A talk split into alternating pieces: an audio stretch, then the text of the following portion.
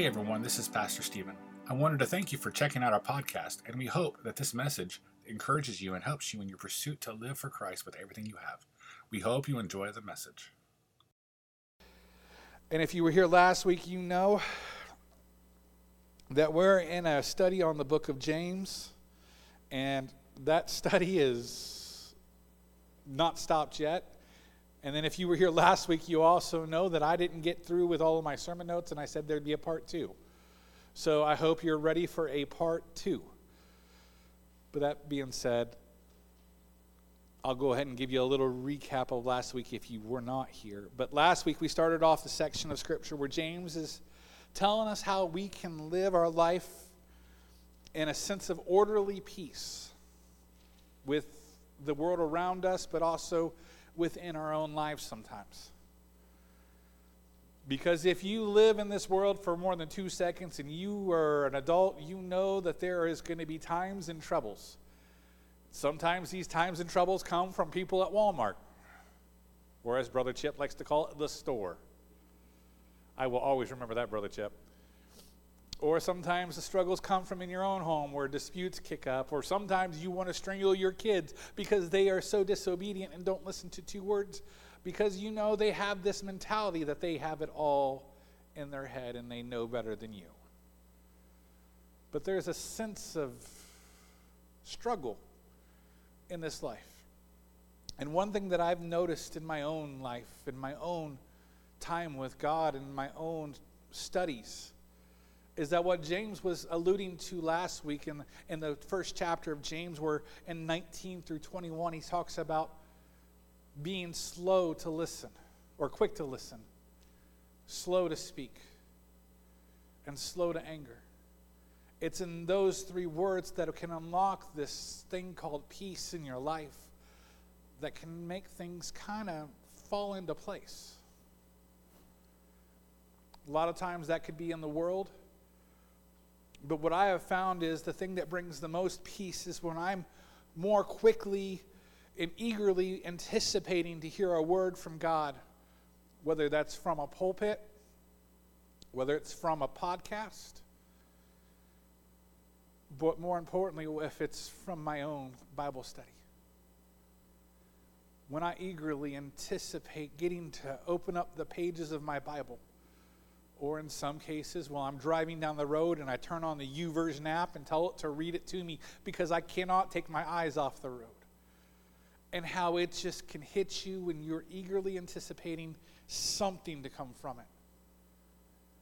And sometimes, Brother Jim will probably agree with me 100%. That word makes us hurt. And it brings a little struggle because it hits us right where the core of our matter and our struggle is.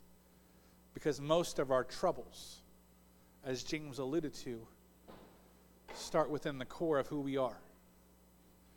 They start right here where we are struggling every single day, every single moment of our lives.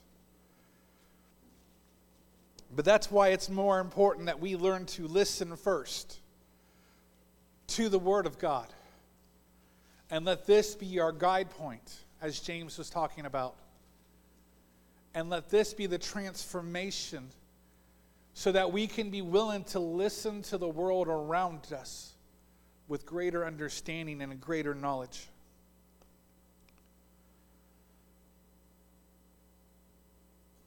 Because what James really was wanting us to understand is that we're called to be ambassadors of Christ in this world. And we can't do that if we don't know who he is in the first place. That's why when he wrote the words out in his proverb like manner, he was trying to tell us how that can work, how we can be the example to this world and that nature. But I think it's interesting, though. Life would be great if we could live in peace. You ever think about that sometimes? Man, if, if, if my cats would just quit meowing at night, then I'd sleep good. Man, if my cat would quit sleeping on my head, if you don't know my household, every morning we wake up with a cat on my head, I would be at peace.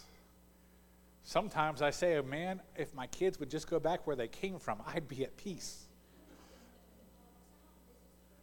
I know, I agree. Does not how that works. But the truth is, there's a lot of things in this world, if it could just go into peace and comfort, we would uh, be able to see a difference. But that's why James, when he was writing this letter to the church that was scattered throughout all of the Roman Empire, Asia Minor, and all through various parts and areas where he was trying to encourage a body of believers. That there's more to this life than just living in peace. There's more to this Christian walk than just holding on to a notion that his kingdom will come and you will not have to struggle. You see, James continues on. If you have your scriptures, or if you even have your bulletin, I highlighted it out again this morning, where he starts going off in 22, where he says the words that we would probably despise the most. But be doers of the word and not hearers only, deceiving yourself. Those words right there are not ones that you would want to read in the scriptures. Those words right there, we struggle with. Because people come into the church and they sit in the pews. But in all reality, I know that not every word that a preacher will say will stay in that brain cell and go out with you as you go into the world. Not everybody who opens up the Word of God can understand the, the depths of it not every theologian who could probably verbatimly quote you the scriptures can understand what the context that James is really trying to highlight to each and every one of us that there is a calling that's greater than just knowing the word. You see, I grew up in a church ish.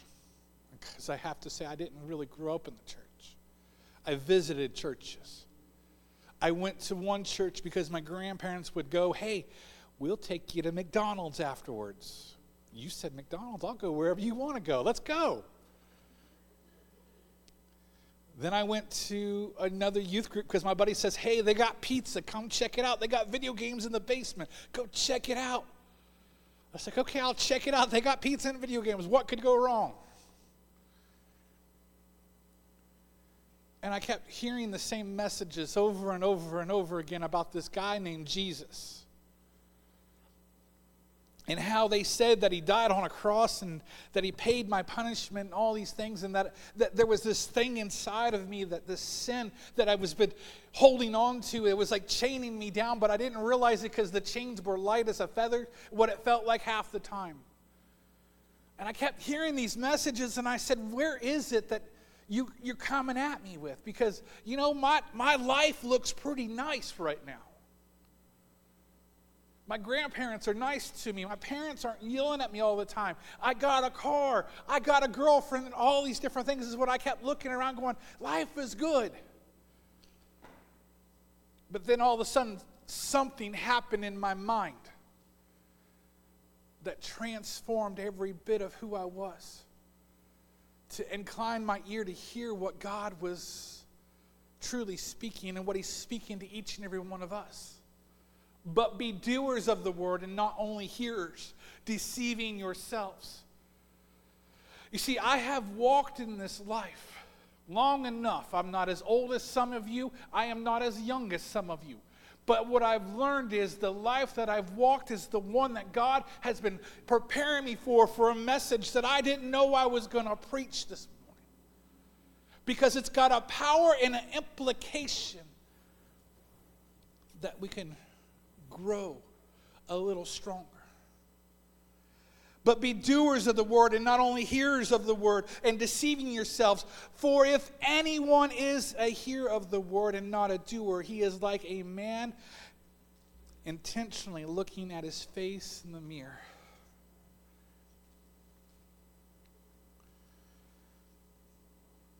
For he looks at himself and goes away and at once forgets what he looks like. But the one who looks into the perfect law, the law of liberty, and pers- uh, perseveres, being no hearer who forgets what, uh, but a doer who acts, he will be blessed in all of his doings. Let me tell you right now, I want to stop right there before we get to the last little bit of scripture because there's an, uh, uh, something that James is trying to highlight to each and every one of us that are in the church. And that is the fact that if we are only going to come into the church with this mentality of what is comfortable, then we're going to miss what God has for the possible. You see, James was telling the church that they could not be living a life of hiding or being afraid. Instead of what James was trying to tell the church, both in the first century church and the 21st century church, is that we have a calling to go beyond this comfortability. But, Pastor, it's, it's nice to be comfortable. I want to come into the church and I want it to be the proper temperature, comfortable comfortable. I want to go into the church and hear those worship songs because I want it to be comfortable. Better yet, I want to walk this life and let it be so easy because I want to be comfortable. I don't want struggles. I don't want challenges. I want the ideal life of what I have planned out for my own purpose. And that's why a lot of Christians in the church don't hear this message. Because they have this mentality if I'm looking comfortable, then I'm good because I just showed up. God loves me because I just showed up and, and I set the atmosphere. Or they have another mentality of I'm good because I helped someone out this week. I saw this one boy and his car was struggling, so I put, oh, God's just going to bless me this week. You ever had that mentality sometimes? where you're saying, God bless me because I helped one person? What about when you say, Oh, I'm good because I worked my 40 hours a week and now I get to go home and turn on Saturday night uh, or Saturday football for college football, and then on Sunday I don't need to go to church because I want to watch Sunday uh, my Sunday ticket on my TV and watch how many different football games at once? But I'm good because I worked 40 hours a week. Or I'm good because I put a little fiver in the offering plate, and God knows my heart, and He's good. How about this one? I'm good because I came to the church and I sang the praise songs that they were singing because I read the lyrics. But can I just say, if you think you're good for just those things, you're missing the point. God didn't call you to be good. God never called you to be anything where you thought that you had earned something. If you didn't listen to the lyrics or even read them on the screens this morning that we sang, that Sister Amy picked out, I don't know what you're thinking. Because what I want to tell you right now is that what God is trying to speak through you and through this word is the fact that you have to hold on to the lyrics like, I'm sorry that I just went through the motions. I'm sorry, I don't want to go through any emotions or even just going through the motions every day. Every day, I want to get to where my life is so set to where I'm focused on God that it doesn't matter what's going on around me. He has anointed my steps, and I will hold on to them. Even though I might get on some shaky ground, I know I have a firm foundation on a rock in which I can walk and stand on that I don't have to worry about it. But that doesn't mean that we don't get trapped where we just go through the motions. We come into the church and we're like, okay, let me do the religious thing. Okay, let me do just the, the normal things. Okay, let me just get into it. But then we miss the whole other parts, like the lyrics say, where it says, I'm sorry, where I, where I sat in the church and I just sang another song because they're singing the song and I don't want my neighbor to know that I'm not singing the song. But I'm singing a song and it just, it has no power. It has no potential that it's trying to unlock within me because I have closed myself off and I've just said, and then sings my soul, my Savior God to thee. How great you are, God. But there's no power. There's no emotion. There's no nothing that's being unlocked within your very soul, your very life that God is trying to get up. Because what we have to really realize is that we have to get our hearts to where we're starting to look at God and we're trying to say, God, I am sorry that I meant to my emotion and that and, and I went through my own agendas and I'm here for my own pleasures. And we have to acknowledge that what God is trying to unlock through His Word is the fact that if we're not called to be hearers only, that we can't just anticipate just to sit around and listen. But we have to unlock what God is trying to waken his church up to. See, James knew what would happen when we want to be comfortable because we're fearful of what everybody else would think of us. The early church, the Roman Empire went after them wholeheartedly. The Pharisees and the Sadducees went after everybody that would follow Jesus with the intention to, steal, or to kill them all. I understand why they would be a little apprehensive to be bold enough to walk out their faith and openness around for everybody to see. And I think that's so powerful that the first century church looks more and more like the 21st century church as we have cowered down to the agendas of all of those around us, where we think about their ideas and their premises and how they are right. When we are not listening to the word and we're forgetting about what it's saying, and we're looking into the mirror of our own reflection and saying, Where am I and what have I seen? And done and heard. I don't know about you. I truly hold on to the whole fact that this right here is the living Word of God. And if this is the living Word of God, it's everything that's inspired by the Holy Spirit as the hands of the humans that wrote it. And if the, He inspired them to write the words and their own understandings to give us the, under, the truth of the struggles that we all have.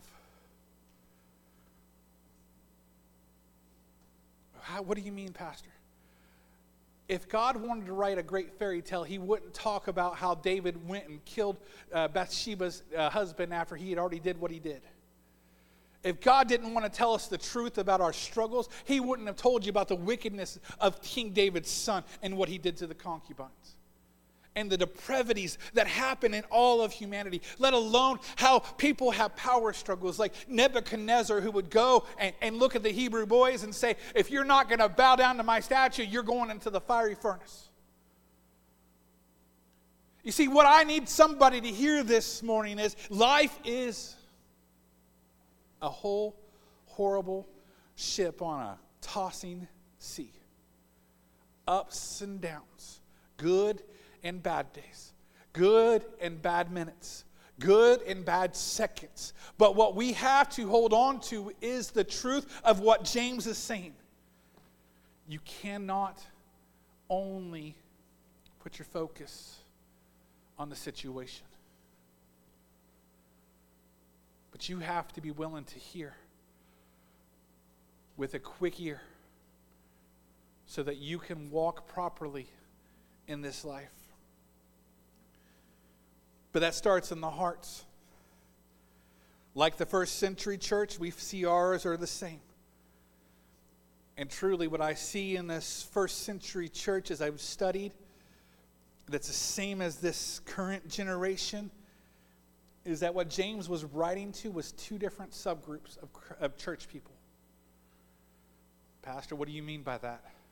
He's writing to just the Christians. No he's writing to two different subgroups of Christians. You had the bold Christians who wanted to do everything for Jesus but were never listening to him. And you had the ones that wanted to listen to the word, but they were too afraid to actually act, act it out. Doesn't that sound like today? You have a lot of people that want to hear the word, but they don't want to study the word. They don't want to hear from God. And so they walk through the spiritual, aha, this is what everything's going on. But it doesn't fall in line with the word, so that they're on one side. And then you got a whole bunch of people that sit in the pews saying, okay, I'll just wait till that person next to me steps up because I'm too good. This is good. I, I, I, I don't think I'm good and qualified for this. So you sit there your whole life waiting for someone else to do what God has called you to do. Let me give you an example of this. This is how it kind of lines out. When me and Melissa were in our early marriage, after we had Lydia, we got a new apartment. And in the apartment, we needed new furniture. And this new furniture store opened up about 35 minutes away. Everybody was raving about it. Let me tell you, I pulled it in the parking lot. I said, honey, I'm going to have an anxiety attack before I get into the store. It's too packed. She said, no, no, no, we got to go. So we start walking down the aisles. We had to go up to the upstairs level of this furniture store because it's so massive, and we're walking around and we see all this furniture. She's like, I want this, I want this, I want this. I said, Oh, whoa, whoa, whoa, whoa, whoa. We got a budget, honey. We got a kid. We don't make that much money. Well, anyway, we get through the store. We go down to the second level where we have to pick out the, the product that we, we wanted and the colors that we asked for. We take it home.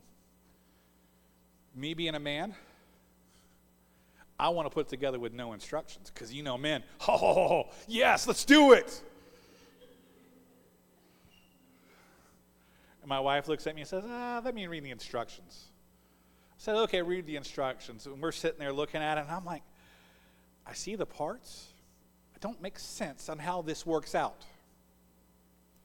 Because we had a coffee table, a couple side tables, and we bought some, some uh, lamps and we're looking at it, and I'm like, honey, I can't figure it out. I said, what's the instructions say? She looked at me and says, honey, I don't know what it says. She's like, it's written in a foreign language. I said, okay, let me look at it. I said, it's written in Swedish. That's, that's why it makes no sense. So we're looking at it, and, and I look at the instructions with her, and I'm like, okay, I see what they're trying to say, but then I don't understand what's going on over here. And it's one of those struggles that the church has. It's like my tables. The parts are there. They're all labeled. They all tell me what you are. But sometimes the instructions look so complicated that we get so befuddled with it that we don't want to get into it. But there's a process that happens. You see, this furniture company had this thing called a helpline. I couldn't read the Swedish. She couldn't figure it out either. So we're like, okay, how do we do this? And they, they're like, okay, walk us through it. And they said, well, if you got this, you got to put this screw here, then you screw the legs on here, put this part over here. And it took me 10 minutes after I called the helpline. And then I looked at my wife and I said, why was that so complicated? And she says, I don't know. And then the next table we had to do, man, Brother Chip, it took me two minutes for the next table. And then the next table, it took me a minute and a half. And I started getting it, and I started collecting it, and I started seeing how it was being done. But see, that's what happens in the church. We've gone through so long where we've complicated this up so much that it looks like it's gibberish. Because we don't want to get into it because we've complicated it up and miscued and mismarred it that people don't want to go following after the Word of God. They don't want to hear the Word of God because they don't understand the complexity of it. But here's what I have to tell somebody yes, it's complicated, but it's simple. It's like when I tell people about discipleship. I said, everybody's got a formula of how you can do it. But what I've looked at discipleship, it's like building a coffee table. It's complicated looking, but it's simple. You see, what James is trying to allude to that the church needs to move beyond is this art of just hearing something that seems so foreign and start putting it into application by reaching out to the helpline and the source as we get connected with him as we pray to him and say god show me that i what i need to know and give me the wisdom to understand his word so that it can become something in my life. So that i'm not just a hearer any longer but a doer. But then there's a kicker. What does a doer look like somebody that's just moving through the motions. No. What does a doer look like? I serve on the offering team. Okay, great. But what does a doer look like? I worship on the praise team. Great. But what does a doer look like? You see, this is where I love how God's word has so much more depth in it if you do the looking and you start reading and you start praying. Because when words start highlighting, it's God speaking to you saying, hey, it's time to take a little closer look at it.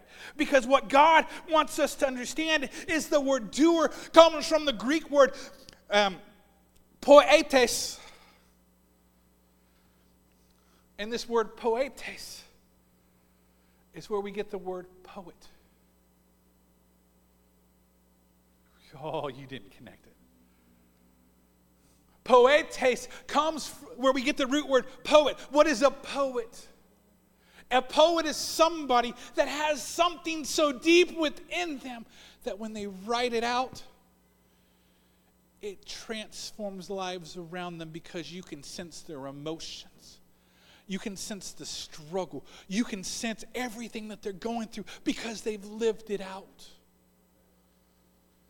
See, that's what Paul, that James is really trying to allude to is if the church wants to go beyond and get greater, it's time for us to connect with the poetes doing of our faith. Not just hearing the word, but letting it sink in so deep, so powerfully that He transforms us to where we can do nothing else but be His representative and His ambassador. Where we want to articulate how good He is to all of those around us. There's a reason why you are here this morning. There's a reason why God didn't let me preach this message all the way last week. It's because you had to get the soil set forth so that you could hear the message this morning that if you want to be uh, doers of what God is saying, it's time to dig deep. It's time to connect with the Creator and let Him do the imaginable in your life. And let Him transform your faith to be more like the doer. Like what Acts 17 and 28 says, For in him we live and move and have our being, as even some of your own poets have done and said.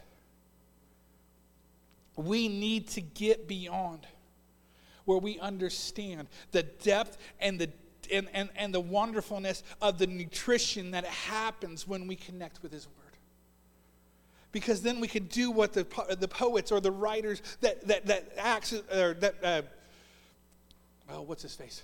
Brain fart. Luke was writing when he says, For we are indeed his offspring. More closely at hand is where Job chapter 12 says, In his hand is the life of every living thing and the breath of all mankind. Does he not have an ear to test words? as the palate tastes food, wisdom is with aged, and understanding is with length of days. What see what Job was writing out is that we have to live our lives with the intentionality to be the doers. The intentionality to be so connected with the Creator that it comes forth out of you. But the church struggles. That's why James kept writing to the fact that if anyone is a, a hearer and of the word and not a doer, he is like a man that looks at his natural face in the mirror and forgets everything and what it was like. I don't want the church to stay like that any longer. I want the church to start realizing that there's depth to your understanding that you have to be willing to get the shovel out and start digging into. There's got to be an understanding where you will walk a little bit more boldly with the truth and the knowledge that if He loves you so much, why would He surrender and back down from you? Better yet, if He loves you so much, why would you back down from Him? Because He does not owe us anything. He doesn't owe you uh, money in your bank account. He doesn't owe you a car to drive. He doesn't owe you a roof over your head.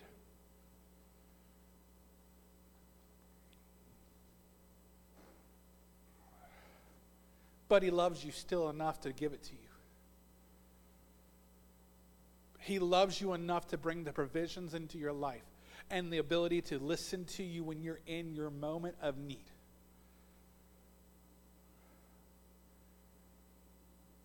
Oh, if only you would do so. See, what I kept connecting with this scripture of was the scary places that we could get to. If we become merely hearers where we start becoming like what revelations chapter 3.15 says for i know your works. They are neither hot or cold. Were you either of these hot or cold I wish so. But because you are lukewarm and neither hot nor cold, I will spit you out of my mouth. For you say, I am rich, I have prospered, and I need nothing. But then you realize you are wretched, pitiful, poor, blind, and naked.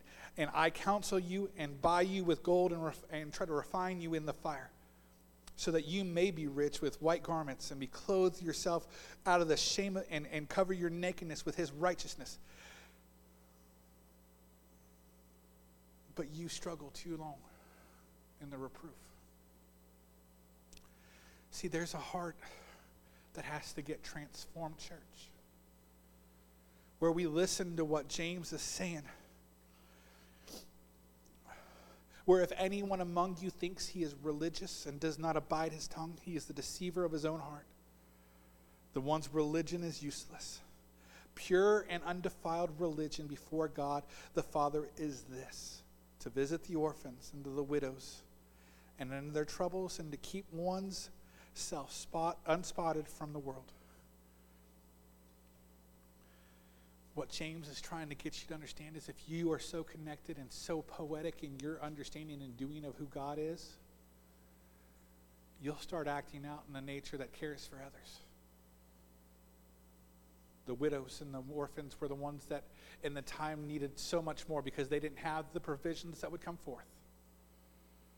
But what God was saying is, do it. If you love me, help those. But it comes from the heart. So I want to ask you if you'll stand with me this morning.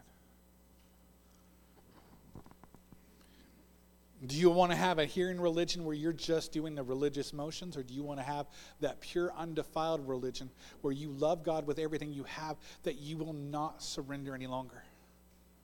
If that's you this morning, raise your hand this morning. All over the room.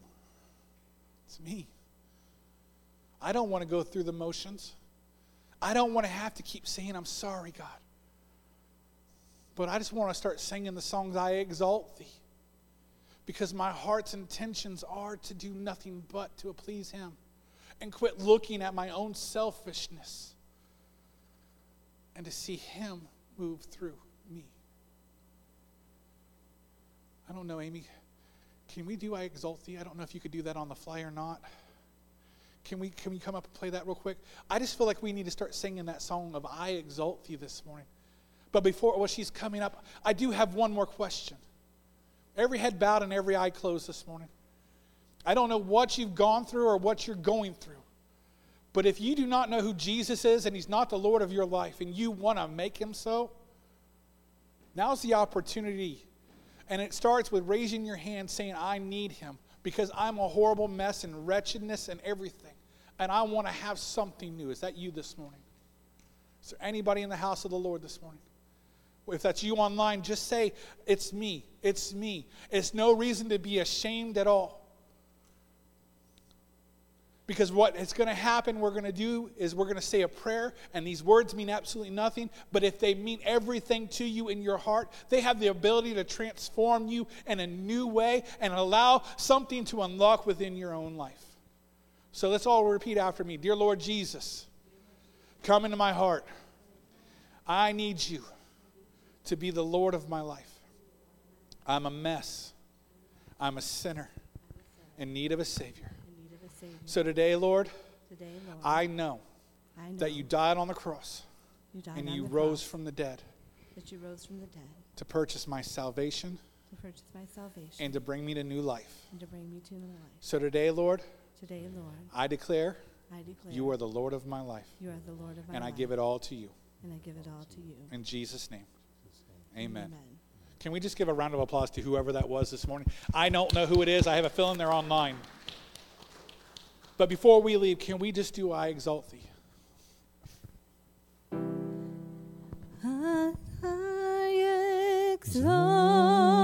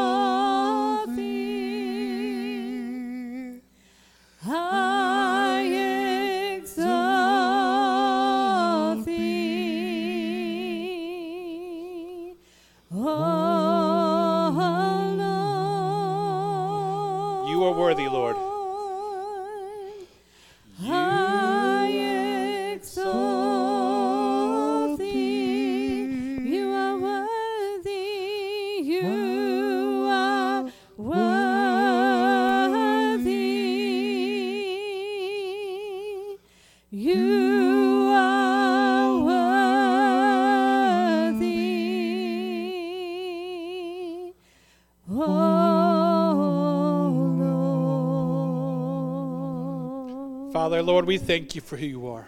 Lord, we thank you that you are the one that's worthy of all honor, all glory, and all praise. Lord, we thank you that you allow us to give you that exaltation, Lord, that you allow us to be the vessel which, which gives you praise. But God, we just ask you just move on each and every one of our lives, Lord. Speak and empower to us the ability to get through each and every moment and every season of our life that we might see you through it all. Because, God, what we need is more of you and less of us. God, we need more of you in our situations. We want to know you so deeply, Lord, that we, in our innermost beings, have nothing else but have that hope and that focus in you.